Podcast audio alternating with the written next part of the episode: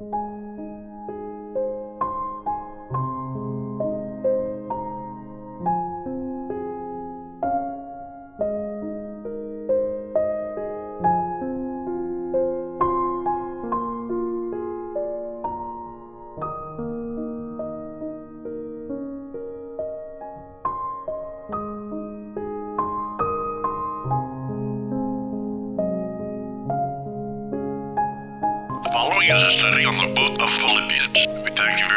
for listening with us, and we hope that this proves to be beneficial to you in the days to come.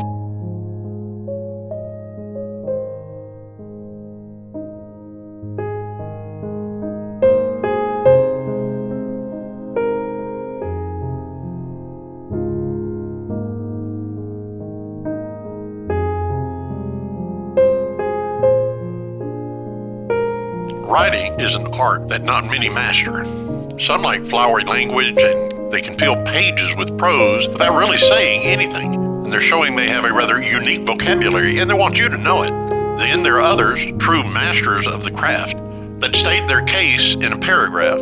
You understand it, get hold of what is being said, and you move along with a greater understanding of what needs to be known. Trained journalists are skilled in such a way. The best can say so much in so few words that it amazes the mind. These are the masters. They communicate ideas, history, concepts, and such that you and I can understand. They're not writing to impress their contemporaries. They're addressing you and me, and they're trying to tell us what we need to know without getting verbose and carried away with flowery language. Paul the Apostle is one of the best. Granted, he did have the inspiration of the Spirit of God guiding him. The book of Philippians contains six chapters which were added in the year 1560 in the Geneva Bible. There are 2,244 words in this letter. And it should take really about 20 minutes to read through the letter, and yet it contains volumes of information that has had men studying for centuries. Paul and Timothy, servants of Jesus Christ, to all the saints in Christ Jesus at Philippi, together with the overseers and the deacons. A common introduction. He identifies himself, starting with his name and the name of his partner, Silas, who was with him. This was a typical introduction that many writers used in his day. Paul, however, was not just one among many. He was also a Christian and a theologian, and a man called by God to a particular task.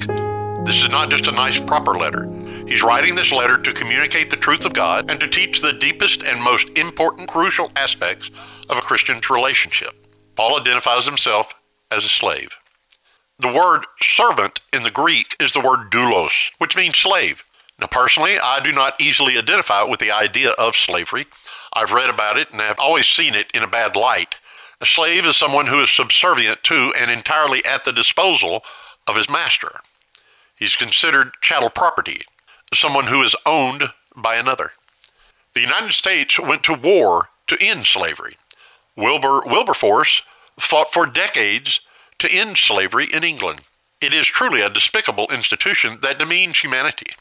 In the minds of millions, this was a wicked institution that broke the man, the body, and the mind, and brought an individual into an indentured servitude against his will and crushed him with a whip. So when I read about slavery, I have to step back and consider what the apostle is saying. We have to think this through. Am I a slave? Now, slavery, we need to understand, it is a global practice that still is in uh, being exercised in several nations around the world. It's been around for millennia. It's not simply an American phenomenon that we seldom show any concern of the slavery that has been and is being practiced in our day. The Minderoo Foundation's Walk Free initiative has provided a global index that studies modern slavery. It's estimated that over 43 million people are held in slavery throughout the world.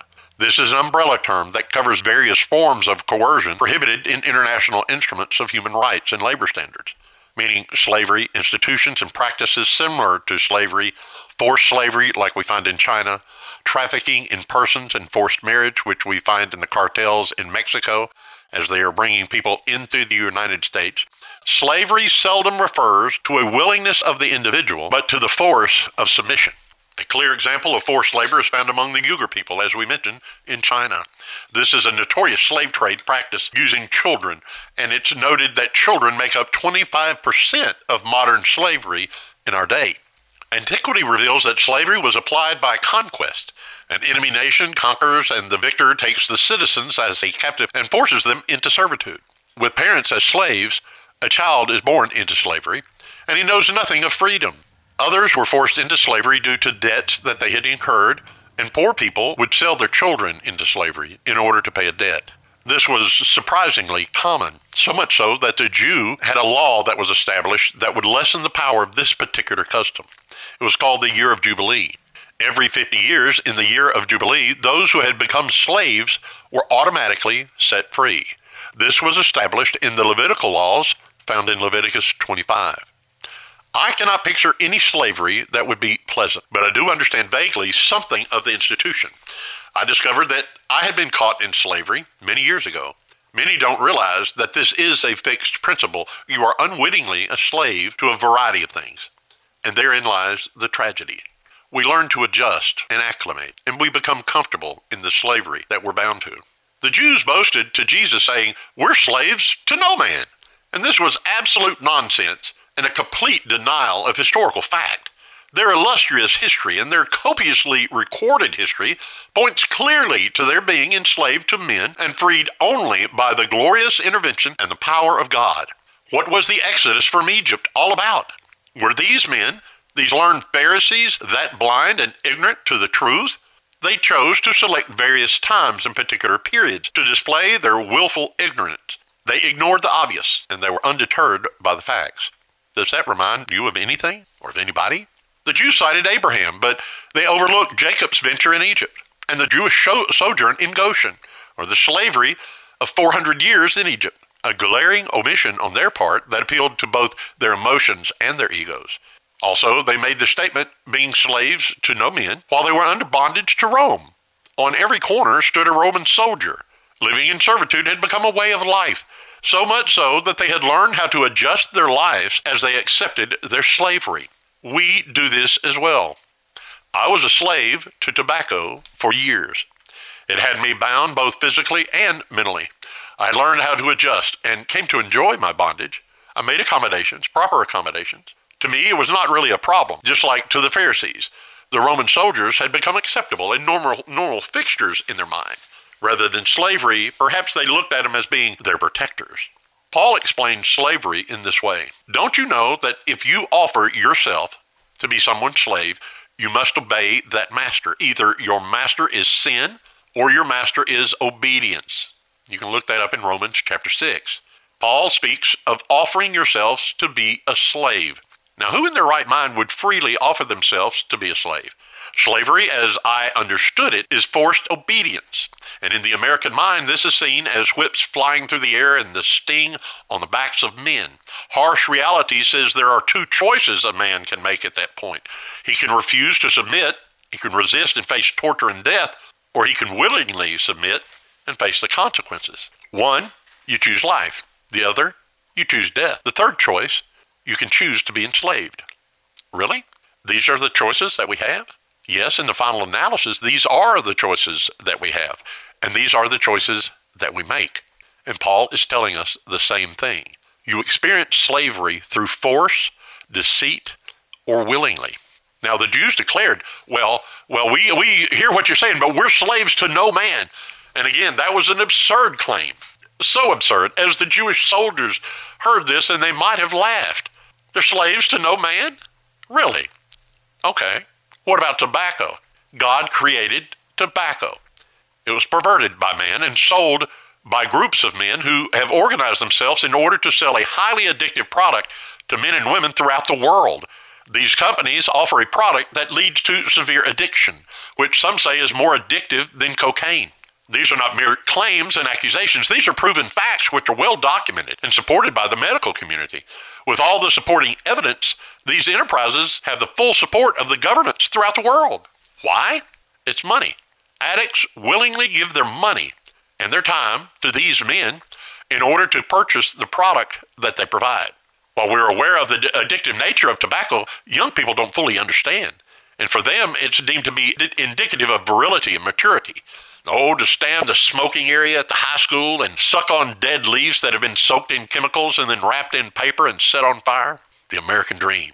It's obvious that they're being exploited and deceived by R.J. Reynolds and Philip Morris International, China National Tobacco, and British American Tobacco. They all realize this. They hire powerful advertising firms to foist their products on the public. Come to where the flavor is, they say. The young folks respond. They come. But they do not realize that they're financing their own servitude. Not yet. Twenty years later, while they're hacking their way down the highway with spots on their lung, gray skin, yellow teeth, and a smell that will not wash out of their cars, they're addicted, though they may deny it.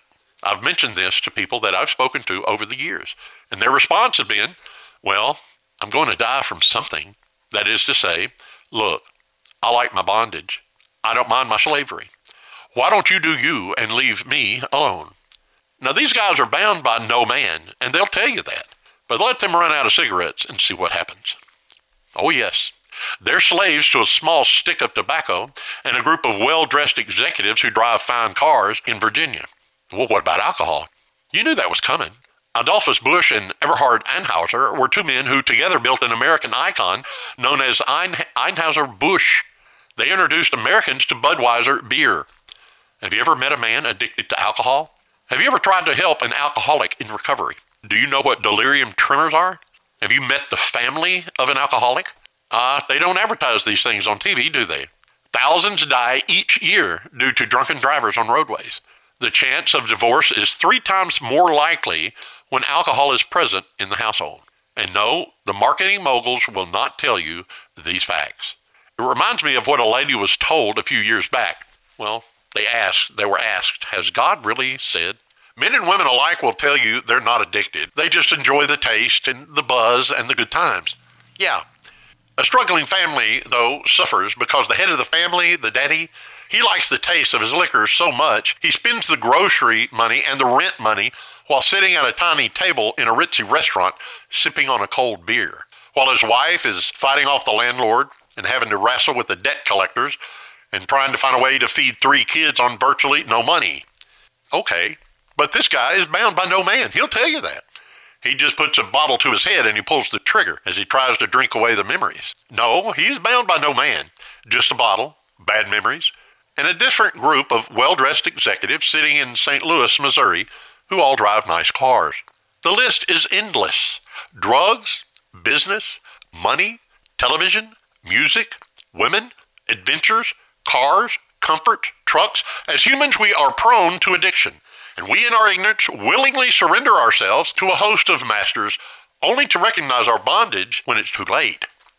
The family is destroyed, the kids are grown and gone, the marriage is wrecked, and I've seen grown men weep when they finally realize what they've willingly done. Then they cry for freedom and they long for restoration. It can come, and the Lord is willing, but so much damage has already been done. Paul, however, is not pointing to the physical addiction, but to a mental and emotional bondage the bondage of the will. There is a slavery that man has been born into. We are the children of slaves, as were our parents. We're slaves to sin, just like our fathers were, and just like our grandfathers were before him. Wise men who have experienced life openly admit to this. David, the greatest king to occupy the throne of Israel, said, Surely I was sinful at birth, sinful from the time my mother conceived me. Sin ruled over him, though he sat on the throne of Israel. It made him do things he did not want to do, and he prayed for deliverance from his bondage. He said, O Lord, don't let presumptuous sins have dominion over me. And then Solomon speaks of the sinner being bound by the cords of his sin. And when Paul introduced himself to the Philippians, he let them know that he too was a slave, and he had a full recognition and understanding of all that this implied. He was speaking as a bondservant who was bound by choice. But to what? Or to whom was he bound? Cigarettes? No. Alcohol? No. Power and influence? Position? No. He was bound to a master named Jesus Christ, the same Jesus he had spoken of to the Philippians. He was bound by choice, by calling, and by right of purchase. But most importantly, he was bound by the love of God to the Lord Jesus Christ. Do not let your preconceived notions of slavery dictate how you understand this, as I did for years. There is a blessed slavery. And no, not all slaves were subjected to abuse and suffering, as many would have us think. The Roman centurion sent to ask Jesus to heal his servant, his slave, who is like one of the family. Onesimus, a dear friend and helpful runaway slave that was deeply loved as a father would love his child by Paul. Paul pled on his behalf that Philemon, his owner, would be kind to the returning slave and treat him as a returning brother, one who had come to Christ. When Christ comes into the life of an individual, the individual changes the way he thinks. Bondage to Christ is like nothing man has ever known. If this is a slavery, then please make my family and friends slaves as well. This is what Paul is wanting to communicate to the Philippians in his introduction. Everything Paul has to say here directs the reader to a personal relationship with Christ. He's saying, Look, I am Paul, and I am bound to Jesus Christ. I'm a servant of Christ, not to Rome, not to Caesar, though he was in prison, and he was not even bound to the Jews. I am a slave to one master, to Jesus Christ. And this is all that matters. Throughout the letter to the Philippians, this is what he is showing. The gospel changes the way we view things, and not many have truly come to understand this. There were within the body of believers at Philippi both bondmen and free. The idea of slavery was well understood back then. Paul was elevating the understanding of both, bringing them to realize that Christ is supreme, and we, as believers and as bondmen or freemen, we are subordinate to him by calling and by choice. Paul did not have the Civil War as a backdrop to consider. We do. Our concept of slavery is twisted when considering slavery. I cannot ever think of slavery as a good thing, but the institution of slavery in Philippi is far removed from the notion of slavery in the southern United States in 1865. This does not say that slavery is a good or favorable institution by any means, but the way we understand it is somewhat skewed. Drop back in your studies of Scripture and consider Joseph's time in Egypt. He was a slave as he worked for his master, Potiphar. There was nothing that would resemble our preconceived thoughts toward slavery that was practiced under Potiphar's rule. True, Joseph was sold into slavery against his will. He was not forced to live, though, in subhuman conditions. He did not have a deeply scarred back, nor was he fed gruel as he picked the finest cotton in the world. No, he was given complete rule over all Potiphar had. He had the keys to the house and rule over all the other slaves. Slaves had a great deal of autonomy in the Roman Empire. A slave could have been set free and then elect to remain within the service of the master. It would become an employer employee relationship. But why would he do that? He would do it due to the kindness and the relationship established over the years. It had become a loving relationship, much like a son to a father or a daughter to a mother. Paul was bound to Christ. He had come to know Christ on the road to Damascus. And he took a three year block of, of time, which I believe were spent in getting to know Christ. In the growth of his knowledge, his relationship was deepened.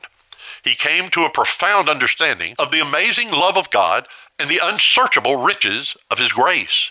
There's a song that was written by George Matheson that says, O love that will not let me go, I rest my weary soul in thee. I give thee back the life I owe, that in thine ocean depths its flow may richer, fuller be. He understood the love of Christ. There was something akin to that song in the heart of Paul.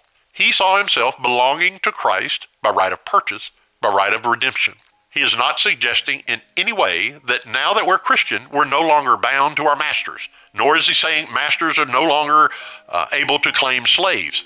No.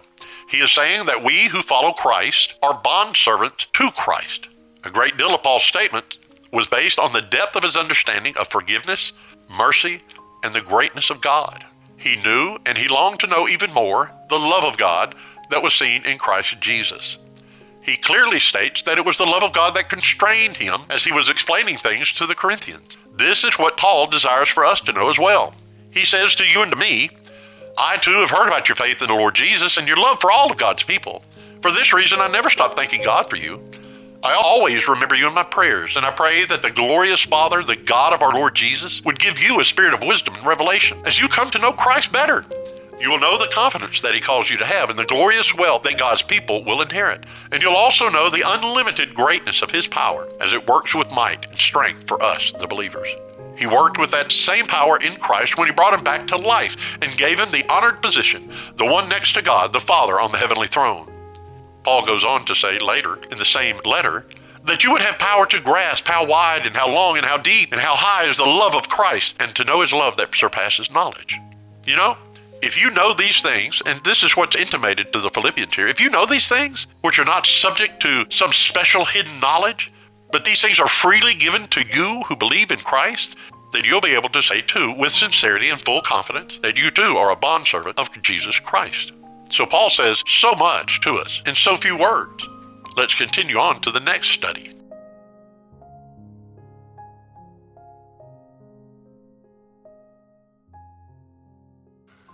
We thank you very much for following along in our study on Philippians, and we hope that you continue as we continue with the study here. You are well appreciated, and we hope that this has been of great benefit to you. Thank you very much.